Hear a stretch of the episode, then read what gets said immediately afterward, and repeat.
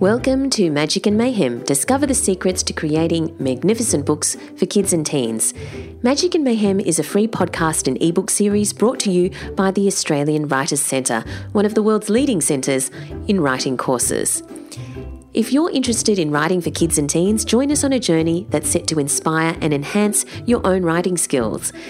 By now, you've heard from picture book authors, chapter book authors, middle grade authors, and young adult authors. So now we're going to hear from publishers of children's and young adult fiction. You can download your free ebook, Magic and Mayhem, at magicandmayhem.com.au, which has a great overview and is a great resource with tips and techniques from all of the authors and publishers featured in this podcast series. So download your free ebook at magicandmayhem.com.au. My name's Valerie Khoo. I'm founder of the Australian Writers Centre, and today we're talking to Marisa Pintado. Marisa is an experienced publisher of compelling, commercially successful, and award winning young adult fiction for Hardie Grant Egmont in Melbourne. She also launched and manages the Ampersand Prize for debut novelists. Since Marisa spoke to Alison Tate from the Australian Writer Centre. She has published a number of successful novels, including a compelling middle grade mystery, The Underground Orchard by Matt Larkin in 2018, and the brilliant 2018 Readings Young Adult Book Prize winning rom com Amelia Westlake by Erin Gough. When Alison spoke to her, she had some great advice for budding writers who wanted to get their foot in the door. So listen up. Marisa Pintado is the publisher of children's and YA fiction at Hardie Grant Egmont in Melbourne. In 2011, she launched the Ampersand Prize, which is Hardie Grant Egmont's annual search for YA and middle grade manuscripts from unpublished writers. And throughout her editorial career, she has worked closely with a variety of emerging, commercially successful, and award winning authors. Welcome to the program, Marisa. Thank you. So exciting to talk to you. All right. So let's start way back at the beginning. Maybe you could tell us a little bit about how you came to be in publishing in the first place. Yeah, sure. Um, so my background is basically only in editorial. You can come to being a publisher lots of different ways through marketing, through publicity. Um, but I have worked in editorial for about the last decade, mostly in Melbourne, but with a short stint in London. And it's not 100% um, common for editors in Australian publishing to start out acquiring the way it is in the US. But I was always drawn to commissioning because I loved the process of working with writers to get as close as possible to their best manuscript. Um, and I was able, I was lucky enough to be working at Hardie Grant Egmont uh, while we were publishing the Zac Power and Go Girl series, which used lots of different writers um, either writing under a pseudonym or writing under their own names, but working to a formula uh, to kind of practice my commissioning as a junior commissioning editor, um, which was really fantastic. So it allowed me to kind of hone my process of working with authors to get the very best out of them um, in an environment where we had reasonably formulaic um, stories to produce, but um, but uh, which um, which kind of gave authors the ability to be really creative within specific kind of constraints. Um, yeah. So when you're working on a series like that, when you've got like a Zac Power or something, as you say, you have a whole range of different authors who are working, you know, to to essentially a, a formula with set characters. Is there like a level of um, because I'm just thinking about magazine writing. So when you write as mm. a hmm. as a freelance writer for a magazine, you've got to write, you know, obviously with your own voice, etc. But you also have to fit within the voice of the magazine, um, which is a skill in itself. So are your authors, you know, for a series like that, are they, you know, because you you kind of want a consistency, don't you, of voice across a series like that, as though it's um, uh, so when kids are reading it, it's not like, oh, wait a minute, this is not like the last Zac Power that I read. So how do you work with authors to kind of get that happening? Absolutely. I mean, that is really the key thing, is getting that consistency of voice. Um, and Zac Power is a good example because all of the writers wrote under a pseudonym, H.I. Larry.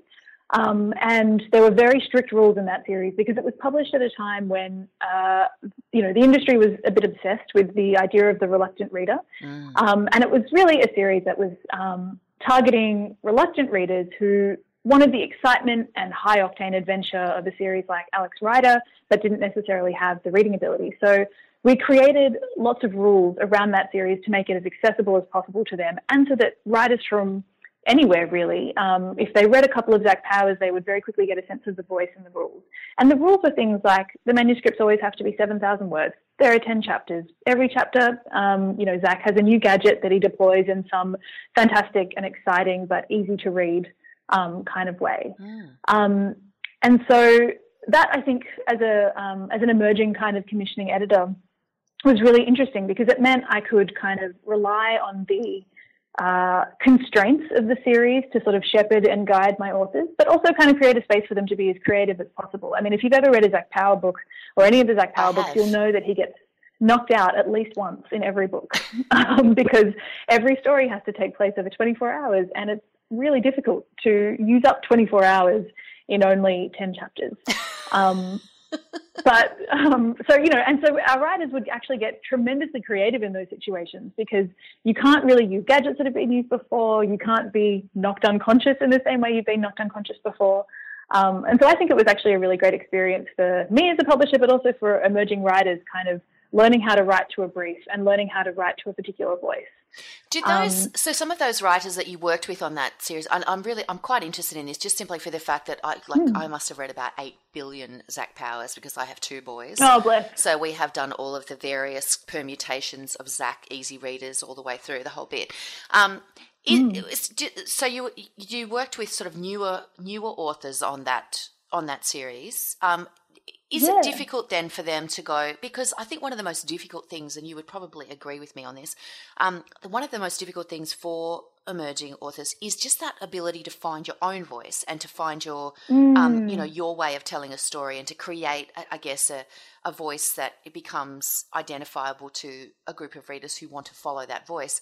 Um, did was was that then difficult for those emerging authors? Like if they were sort of like working to a very strict brief with with the Zac Power series to then go well now I, am going to create my own work oh how do I do that is that was that difficult at all that is such a good question. I suspect it's probably a question for the authors involved. Yeah, but right, sorry. From my, but, but, no, no, no, that's okay. But um, I can have a stab at answering it. Then, uh, at, at, uh, answering it on their behalf. Um, I I think so. We tended to work with unpublished authors yeah. um, for the Zac Power series. It was usually the first thing that we had worked with them on and usually after one or two or three, or in the case of Chris Morphew, for example, um, 10 uh, books, they, um, they would actually start to kind of chafe at the constraints of writing in the series and kind of be spurred on to writing their own thing, to write their own voice. Mm. I mean, the, the process of publishing the Zac Powers, it, it did involve a lot of very heavy editing. Mm. Um, and so, in a way, there's a natural end to every writer's involvement with the Zac Powers series. Because at a certain point, um, I thought, I think,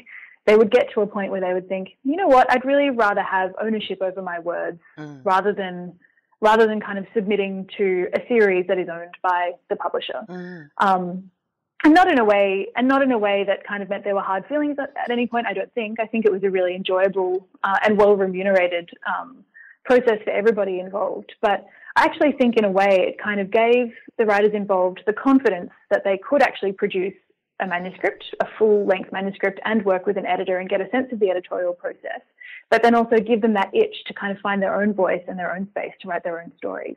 And as it happens, um, nearly every single writer I've worked with on the Zac Power series, I've, I've gone on to publish or to contract to publish. Um, in the kind of years since.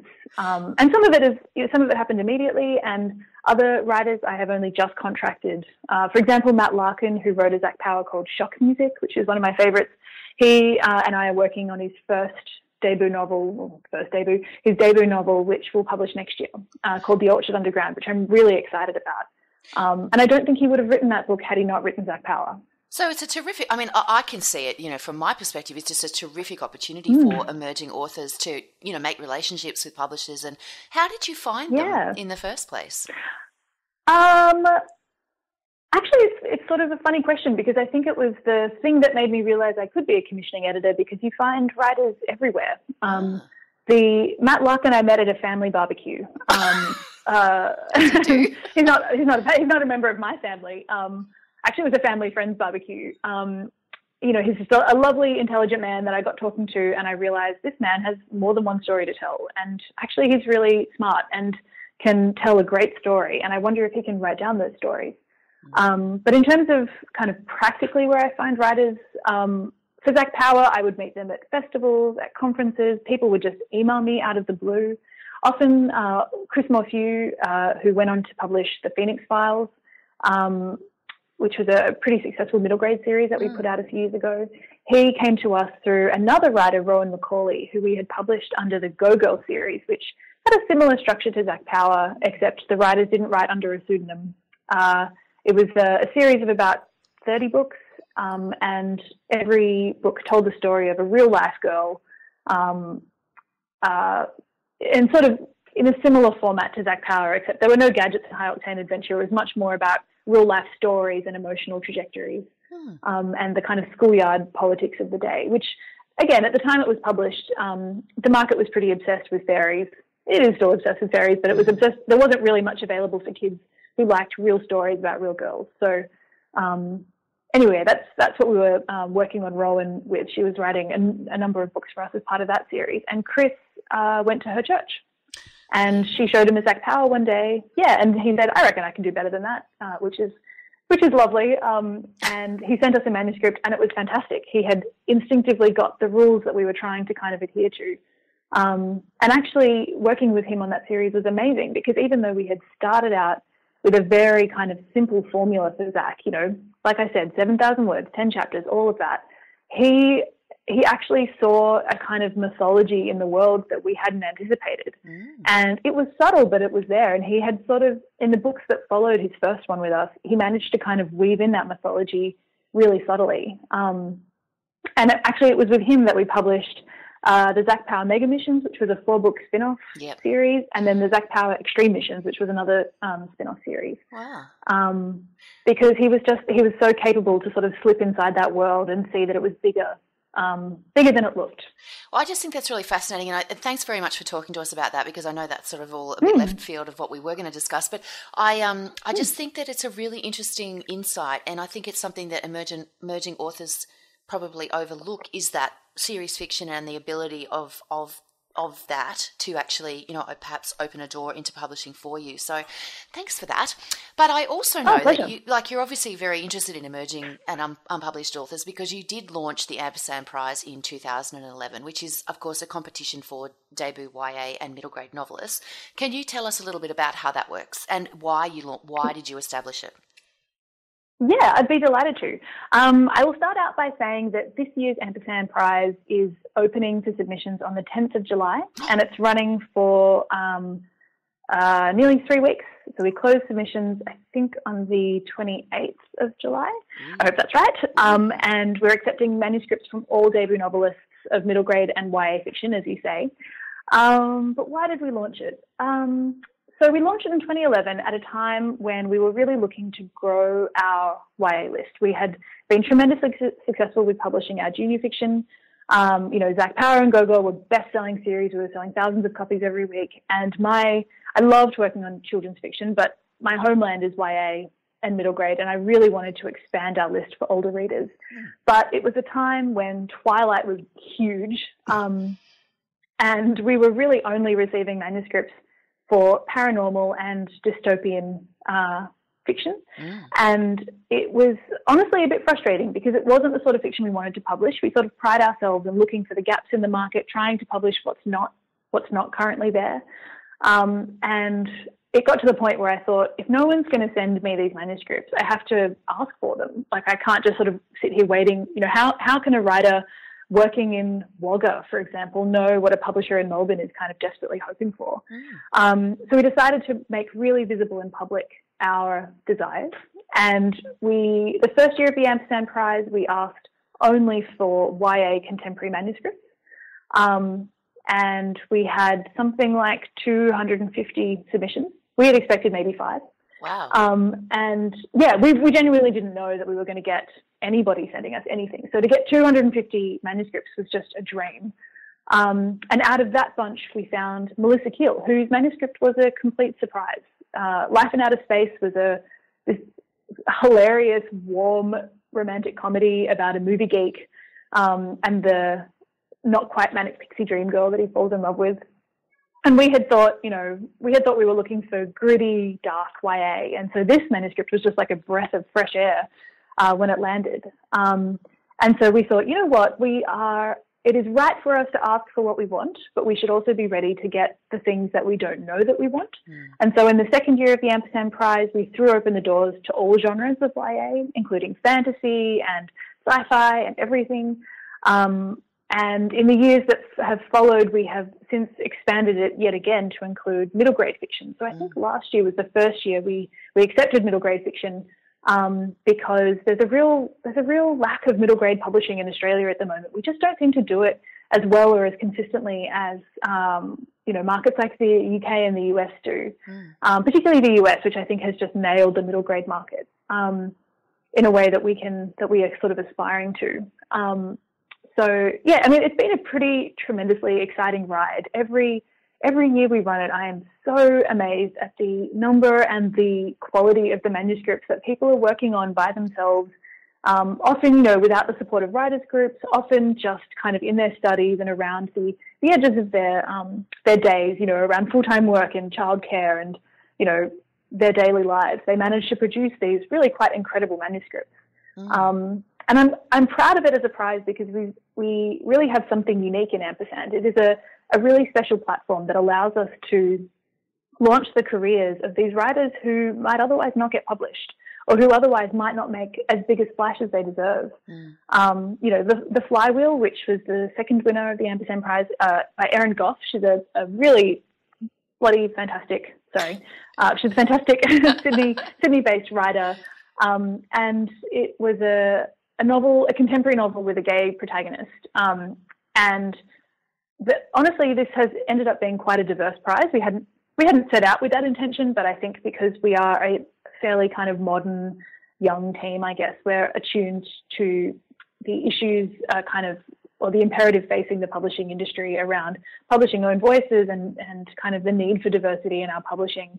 Um, in a way that kind of goes beyond it just being a sort of marketing trend. Mm. Um, and you know, I mean, I think we we loved the fly, the flywheel as soon as it came in. We did have, I think, a, a, a, short discussion early on about whether it was too similar to Life in Outer Space, just in terms of it being a funny contemporary novel. And I'm so glad that we had that conversation and then put our fears to rest because it has ended up being both quite a different book, but also like a really special book and a book that I'm really proud of because its protagonist is gay and there's just no there's very there are very few books available um, by Australian publishers at the moment. I'm sure that's going to change, but um, you know, available at the moment that have gay protagonists mm. and are written by gay authors. Mm. Um, I think I think that's really important. It's something we're looking to kind of keep expanding on. Um, well, it does yeah, seem to also. The, the prize does seem to also get bigger and bigger every year. Like I, I, I, mean, I just sort of uh, the the sort of hype around it and the size of the sort of splash it makes, uh, particularly online, obviously, because that's where I seem to spend my entire life. Mm. Um, mm-hmm. do you, are you receiving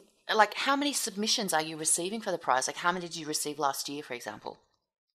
Oh yeah, um, it goes up and down every year, and I think that's because writers it takes a long time to write these manuscripts and um, you know, writers don't tend to submit the same manuscripts over and over again. They're working on something new, and that might take a couple of years to kind of come together. Mm. It hovers between 150 to 300 mm. usually, mm. which is actually not that many, but it does it does kind of create a lot of work for the reading team. So basically, the the process for the Ampersand Prize is that I lead a small team inside Hardie Grant Egmont. Um, with um, the editors and a few sort of select colleagues from the sales and marketing teams. Um, and we basically all read together. And over, uh, for, you know, over about six or eight weeks, we read every single manuscript and we talk about them on a Friday. Uh, it used to be a Friday morning with coffee. These days, it's more likely to be a Friday afternoon with a beer um, because it's, it's such an enjoyable thing to do to be like, to get excited about things. You know, last year's winner, Rhiannon Williams, um, she's written this fantastic middle grade fantasy that I'm so excited to publish next year.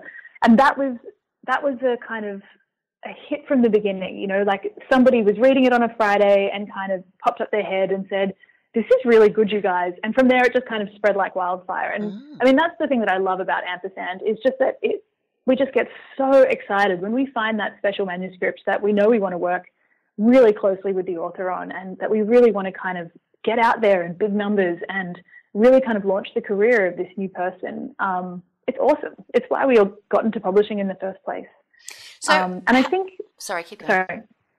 Hmm. Oh no, I was just going to say I think Hardie Grant Egmont is in a really unique position. I don't know that I don't know that a larger publisher could run the prize the way we do, and I don't know that a smaller publisher could do either. We're one of the the few kind of mid-sized publishers in Australia, um, and I think that gives us a particular strength. It means that we are kind of agile and small enough to work really closely with these debut authors who do need who do need I think a special level of attention because they're so new to the industry and they're new to the process and we like to make sure they have all of the editorial support they need to get the very best possible chance at launch. Um, but we're also kind of big and successful enough with a lot of fantastic books under our belt, a lot of fantastic series that we're able to really convincingly launch their careers. Um, you know, like Melissa Keil is one of the best-selling Australian contemporary YA authors in this country, which is amazing. Yeah. Um, you know, this is a girl who's come from nowhere, a woman who's come from nowhere. Mm. Um, you know, she's an overnight sensation, 10 years in the making, all of that sort of stuff. So, how much of a manuscript are you reading before you decide whether it's worth pursuing? Like you're all sitting there with your beers, which I'm kind of sad that I'm not yeah. with you just quietly because it sounds like a really great way to spend an afternoon. It's so fun. Yeah, um, yeah. I promise you, we don't get drunk. There's only one beer per person, and some of us don't drink at all. So, I don't um, know. You know, like it, it gives you a whole new perspective on a on a manuscript, doesn't it? Yeah. When you've had a couple of beers. No, no. I um, it's a lot of fun. How much do we read? Um, look, it really depends on the manuscript. I always aim to read a whole manuscript, even if I know halfway through that it's not for us, um, because I feel like if there's something in there that I can, you know, take and sort of take away to give to the author as, as feedback to kind of help them on their journey towards finding another publisher, then I will do that. But wow. the, the, the thing about being a kind of mid-sized publisher with a very specific publishing brief, you know, our, our brief in a nutshell, at the on the fiction in the fiction team is to look for junior fiction series and middle grade and YA uh, that will sell to a mainstream commercial audience. Mm.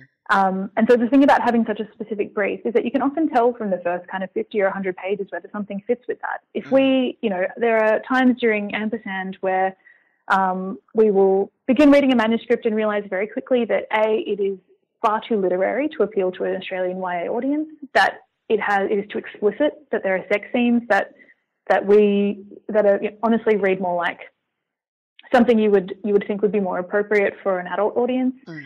Um, or you know you can tell from I think the first hundred pages whether the author is is really ready to engage with an editor, uh, whether the quality of the writing is there.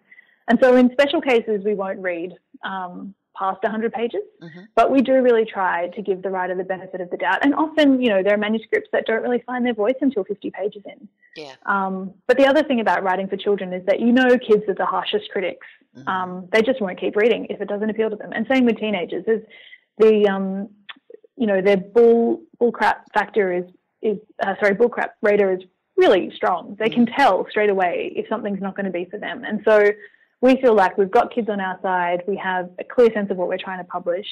Um, and you know, if in the first 50 or 100 pages the author is hasn't convinced us on those fronts, then that that's maybe when we stop reading. But as I said, we do try. we do try to keep going. Um, so, particularly if we're interested anyway, which can happen because we're all passionate readers. Yes. Yes, yes, and that is the thing too. It's like, well, what's going to happen here? Is this going to like where's because as you say, like sometimes it does, particularly with a, a debut uh, manuscript. You know, it can sometimes take you fifty pages to to get to where you actually probably should have started the book, right? Yeah, absolutely, yeah. exactly. And I mean, you know, the the number of times I've read a prologue and thought, oh no, not another prologue. And sometimes you're wrong. Sometimes the manuscript actually does need a prologue, but more mm. often than not, I think the writer is writing into the story to find the beginning. Mm, um, okay. And so sometimes you just have to like let them do that. So is the ampersand prize the best way for a new author to catch your eye, or is there like also a normal submissions process for Hardie Grant? Yeah, sure. Yeah. Uh, the answer is yes to both questions. So okay. for middle grade and YA, we we tend to close submissions um, around the time of in the lead up to and around the time of the ampersand prize mm-hmm. because we want people to be funneling their manuscripts through that prize. Mm-hmm. Um, but for junior fiction series and picture books, we publish beautiful literary award-winning picture books under our imprint Little Hare Um, yes. There are submission guidelines on our website, and we're pretty specific about what we're looking for because with junior fiction in particular, um, there are all kinds of things that we like to do to um, to basically stand out in the market. So, for example, we only do series for junior fiction readers, which is kind of roughly ages four to 8 mm-hmm. um, we don't do standalone chapter books for that readership for the simple reason that it's really difficult to get them to stand out on shelves. Mm-hmm. Yeah. Yeah. Okay. So hmm. the normal submissions process, you have all the guidelines on your website. We had a question last mm-hmm. uh, a little while ago um, from some from a, a, a, sort of like a potential picture book author, and mm. she was hmm. saying that um, you know often uh, publishers are closed for picture book submissions, and um, is that would that be the case with you guys? Do you sort of like do you close you do you close your books or close your doors for a while once you have a massive pile of manuscripts that you need to get through, and then reopen them at another time, or um, you know why why would uh, publishers close for picture book submissions? I guess is my question. Hmm. Yeah, that's a really good question. Uh, the answer is yes, we do periodically close. We've actually just reopened our doors for picture book um, submissions, mm. and I think I think the reason is really about managing volume. Uh, yeah. I mean, even when publishers are closed to submissions, we still get submitted all the time. Um, mm. People will still send us their projects, or you'll meet interesting people at festivals or conferences, and you know ask them to send you their manuscript. So there are always ways around those submission guidelines if you are lucky, or you have a contact, or you're just kind of bold, I guess. Yeah. Um, but yeah, it, it's really about volume. I mean, you can't imagine how many picture book manuscripts get sent through the doors of Little Hare yeah. every year. There's just there's so many, and they're short, but every you know the, the picture book publisher there, Margrete Lamond, has the most incredible brain, and it takes a huge amount of time and energy for her to basically birth a picture book to yeah. t- sort of take it from a manuscript to a final printed book. It's a really like labor intensive, time intensive, cost intensive um, process. Um, and so she might only publish 15 to 20 picture books a year. Mm um, but receive, you know, a thousand manuscripts that mm. she has mm. to work through. Um, so I think that would be the reason why publishers sometimes close their doors, just to kind of give the manuscripts that they already have a fair go in their inbox um, to sort of make it to publication. I'm so glad you said that because that's pretty much what Val and, Val and I said at the time mm. that we hmm. got asked the question. So I, am feeling much better. Um, okay, so where yeah. do you think most authors or you know aspiring authors go wrong with their submissions? Is it not reading the guidelines? Is that the first problem? Yeah, I was going to say that's the easy answer. Yeah. Um, it's just not knowing what we're about. Yeah. Um, you know, like I said, if, if people are publishing kind of explicit sex scenes on the first page of their of their middle grade novel, I think it's pretty clear they haven't done the research. But usually, it's not as uh, straightforward as that. I think the the sort of the the real answer is the lack of finesse um, and the lack of polish with a manuscript, where um, you know, the number one reason we say no to something, uh, or the number one joint reason, um, is that the writing isn't good enough or the ideas aren't good enough. Okay. And you can have writing that's not polished enough, but the ideas are really good, or the reverse. Um, and for us, we need both to be as kind of developed, fully developed as possible before we can even begin to think about falling in love with something.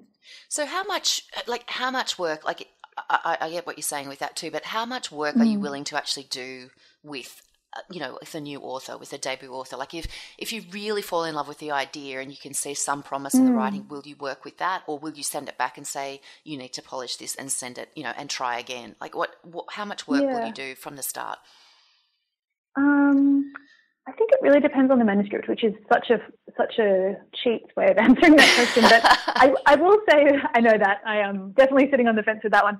I will say that you never really know at the beginning of the process as a publisher how much work a manuscript is going to take. You can think, you can start out thinking that it's simply a matter of tweaking this character there and you know finessing that plot line there, but but you just you never really know until you get going on the editorial relationship, particularly with emerging writers who haven't been through the editorial process before.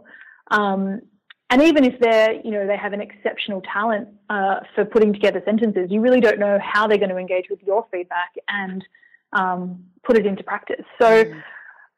um, in terms of how much time we'll spend with somebody, I guess as long as it takes to get it right. Right. You know, the, the most recent YA winner of the Ampersand Prize, uh, Cally Black, whose novel In the Dark Spaces is publishing this August. It's a it's a real departure for the Ampersand Prize because it's a, a sci-fi thriller, um, and it's so good. And the voice just hooked me from the first page. It's such a clear and spectacular voice that um, I knew the moment I read it that we had to publish it. Mm. Um, which which always makes your job really easy as a judge of the Ampersand Prize, honestly, because if you know it from the beginning, then um, then that usually stands you in good stead. So Cally was completely up for the process of um, of redrafting and redrafting until the manuscript was as good as it could possibly be. But but honestly, I think if we if she and I had known at the beginning of the process that it was going to be rounds of, of really kind of intensive feedback. Um, I'm not sure if we would have done that together, but I think that's the beautiful thing about that leap of faith with a new writer is that you think to yourself, I bet we can make this manuscript really fantastic if we work on it together.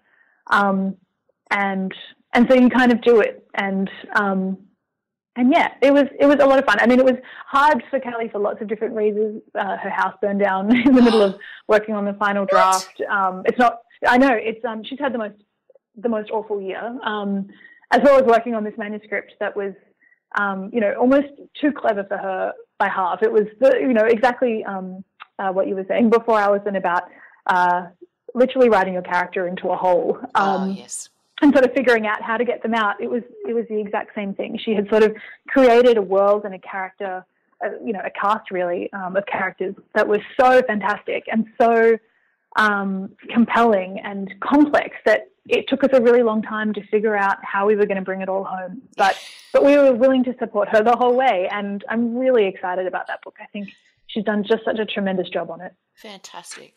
So, uh, do you uh, like uh, outside of the ampersand prize because that's that's obviously a slightly mm. different set of circumstances? But do you take a, an author's platform or profile into consideration when you're deciding whether to publish a book?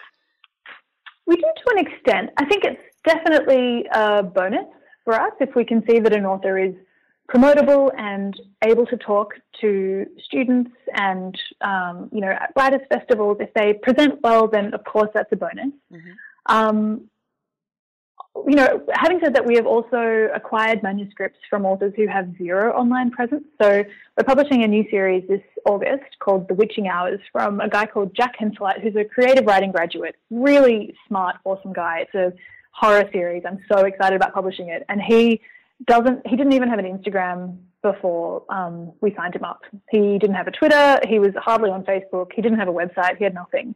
But the manuscript was so good that it didn't matter. We um, we just really wanted to work with him, and you know, as a result of our um, as, uh, of our kind of working together, he's set up his Instagram, he's set up his Twitter. Uh, by the time the book launches, he will have that profile. Yeah um, but for us, it's definitely something that we, we think we can work with authors on if we feel it's important for their profile. Um, and, you know, sometimes it's not. There are particular kinds of publishing where being on Twitter is actually not not as important as, as you'd think. Okay. Um, I'm trying to think what those books might be, but okay. um, yeah. So, but you have worked with, fiction, I guess. You have worked with him to actually get that mm. to get that going. You know, in the sense that so yeah, yeah. Okay, cool. Oh, that's great. Yeah. In fact, the annoying thing is that his Instagram is better than anyone's. Like he sort of nailed it. It's really good. So maybe we should all have a team of publicists and and marketing managers kind of helping us Shouldn't craft Wouldn't our online profiles. I would love that. Yeah, I think so. All right. So do you do you attend a lot of sort of conferences and festivals as a publisher? Because I know that that you know being um, pitching to publishers at festivals and conferences can be a great way for people to you know break through as far as you know getting their manuscript published so are you at a lot of those things or you know is your does your team attend uh, yeah, so I um, I try to attend as many as I possibly can. Um, they do take up time um, because often I am going as a, a pitching publisher, so I will have kind of 10 or 15 or 20 meetings with authors whose first 10 pages I've read, and then we have a 15 minute meeting to talk about, you know, what's happening with their manuscript, where it could improve, what's really great about it. And, you know, I'm an introvert, so those, those meetings and those kind of um, attendances, they take a lot of energy to recover from, but I also feel like they're really worth it because otherwise you don't get to meet the authors who, um, you know, the exact same authors that we are trying to reach from Ampersand, the authors who maybe aren't a part of the industry, who don't have an online profile, who are just working away on a manuscript that they think is pretty good, that they would have liked to read when they were a kid or a teenager. Um, those are the writers that I'm trying to connect with. And if it takes, you know, an introvert going to a festival um, and and um, and kind of making myself available to those writers, then I'm happy to do it. Um, absolutely wouldn't give them up for the world. And our team um, do occasionally go to those festivals as well.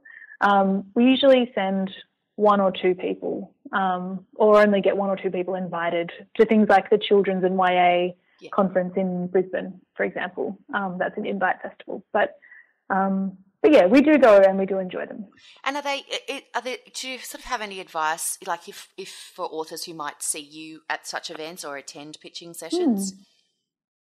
Yeah. Um, yeah, good good question. What advice would I give an author approaching? Don't I think not to be nervous.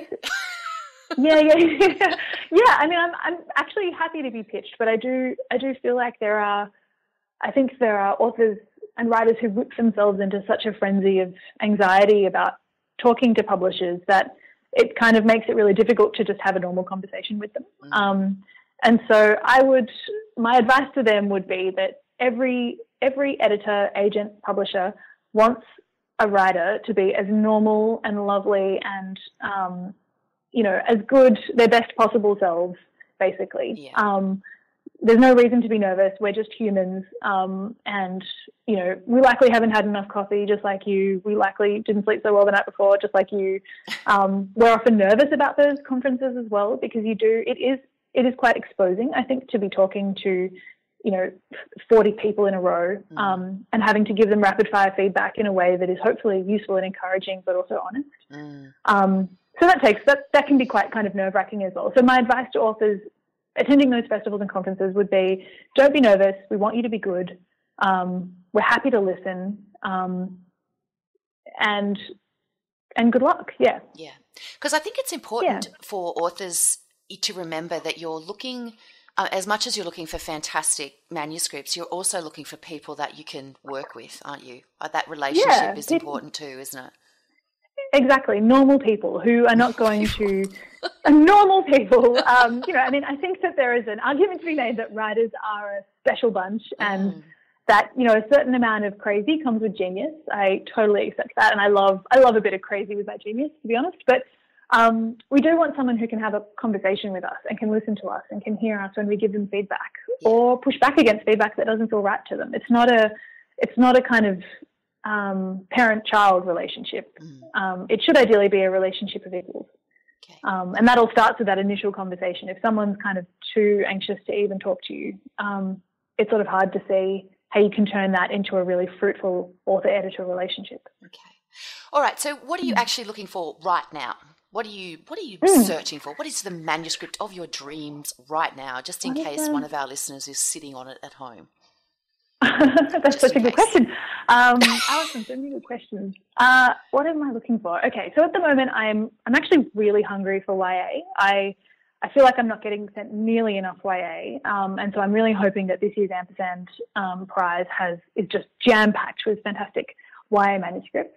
I, I I still love contemporary. I feel like the trend for contemporary is waning a little bit. It's harder and harder to publish a good contemporary manuscript that's just good. These days, we find that they really need a clear hook, something that helps them stand out, something that makes them special. Mm. Um, but I'm also finding myself drawn to manuscripts that combine elements of genre for a mainstream audience. So YA horror, YA um, uh, fantasy, um, particularly YA fantasy that's a little bit self-aware, a little bit self-deprecating, funny. I love humor. I think it's there's a real lack of humor in Australian YA publishing. I think we could all afford to kind of let loose a little. Mm. Um, and I also want books, both middle grade and YA, that are really fun. I feel like more, more, more now than ever before, we need books that are fun and mm. give us a kind of escape um, route, basically. Um, and so middle grade that is that combines fun with again elements of genre. I am we're pub- as I said we're publishing a horror series in August called The Witching Hours with Jack Henseleit this August, and I love it because it is so scary, and it has been the longest time since I read a truly scary but age appropriate middle grade series. Um, and I've never published one before, so I'm excited to finally be getting to do that. Okay. Um, but yeah, and I think um, I'm also looking for kind of meatier stories for younger readers as well. Um, we're finding this sort of strange trend in, in retail at the moment. I don't know if it's trickled into publishing as well, but at retail, uh, retailers seem to be looking for longer stories for younger readers. There's a, a, real kind of link between the extent of a book, you know, the length of a book, and the, the perceived value of it. So, um, so, you know, where before we might have said, you know, 7,000 words is the perfect length for a six or seven year old kid, now the, you know, the average length might be more like 15 or 20,000 words. Yeah. Um, I don't know if that applies to every single story, but it's an interesting idea, I think, that readers want more value, more bang for their buck. Okay.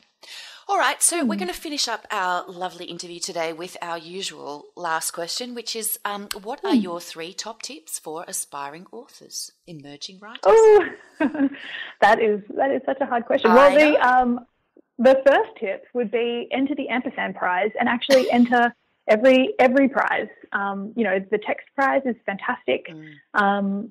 Uh, you know, the Richell Prize, uh, I think that's Hachette's Prize for emerging writers. They're not children specific, I think they're for adult. They might even only be for nonfiction, but these awards are basically publishers opening their doors and saying, we want to find someone that we haven't worked with before and we really hope it's you. They want the manuscripts to be good. So that would be my number one tip. Mhm. Uh, my number two tip would be to uh, really get to know the publishers that you want to be published by.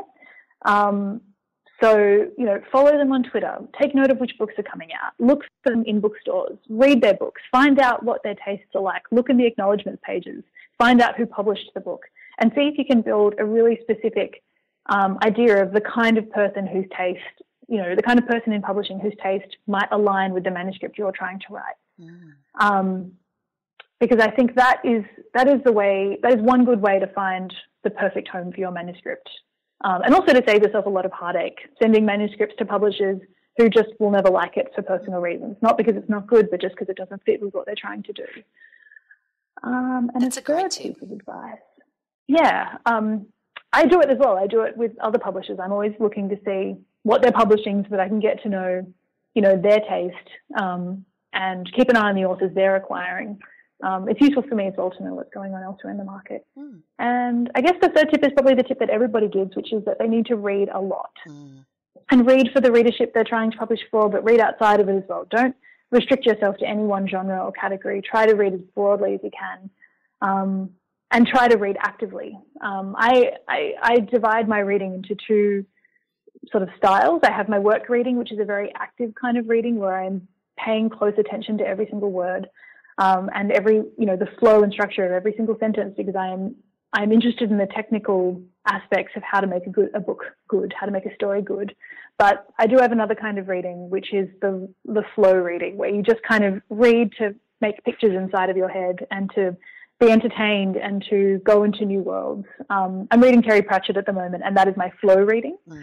um, and it's it's awesome. But so you can do both. But to try, you know, if you're reading widely and broadly, be aware that sometimes you need to do active reading to get the most out of it. Fantastic. All right. Well, thank you so much for your time today, Marisa. That was No, uh, thank you. terrific. Um, so much great advice in there for all of our listeners. Um, so, of course, Marisa Pintado is the publisher of children's and YA fiction at Hardie Grant Egmont.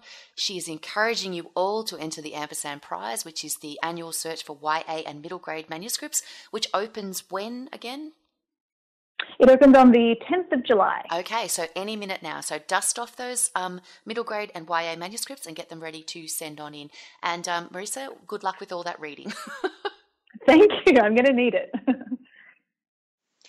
I hope you enjoyed the interview. I'm Allison Tait, also known as A.L. Tait, and I'm the internationally published best selling author of two epic adventure series The Mapmaker Chronicles and The Ateban Cipher. My books are available in Australia, the US, the UK, and other territories, and are perfect for young readers aged 9 or older. Find out more about me and my books at allisontait.com. That's A L L I S O N T A I T.com. This podcast is brought to you by the Australian Writers Centre, a world leader in writing courses. Our course, Inside Publishing, gives you a peek inside the complex world of publishing. Created by author of more than 30 books, Pamela Freeman, who also writes as Pamela Hart, the course gives you a step by step guide on everything you need to know about the publishing process and how this should affect your writing, pitching, and submissions. It's essential information if you want to navigate the publishing world and get the best chance for your book's success. You'll learn about the copyright issues that will affect you, what territories you need to negotiate for, and how ebooks and audiobooks will impact your income. You'll also discover whether indie publishing or traditional publishing is better for your goals.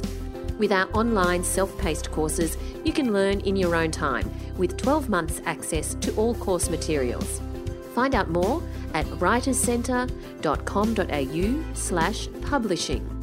That's writerscentre.com.au slash publishing.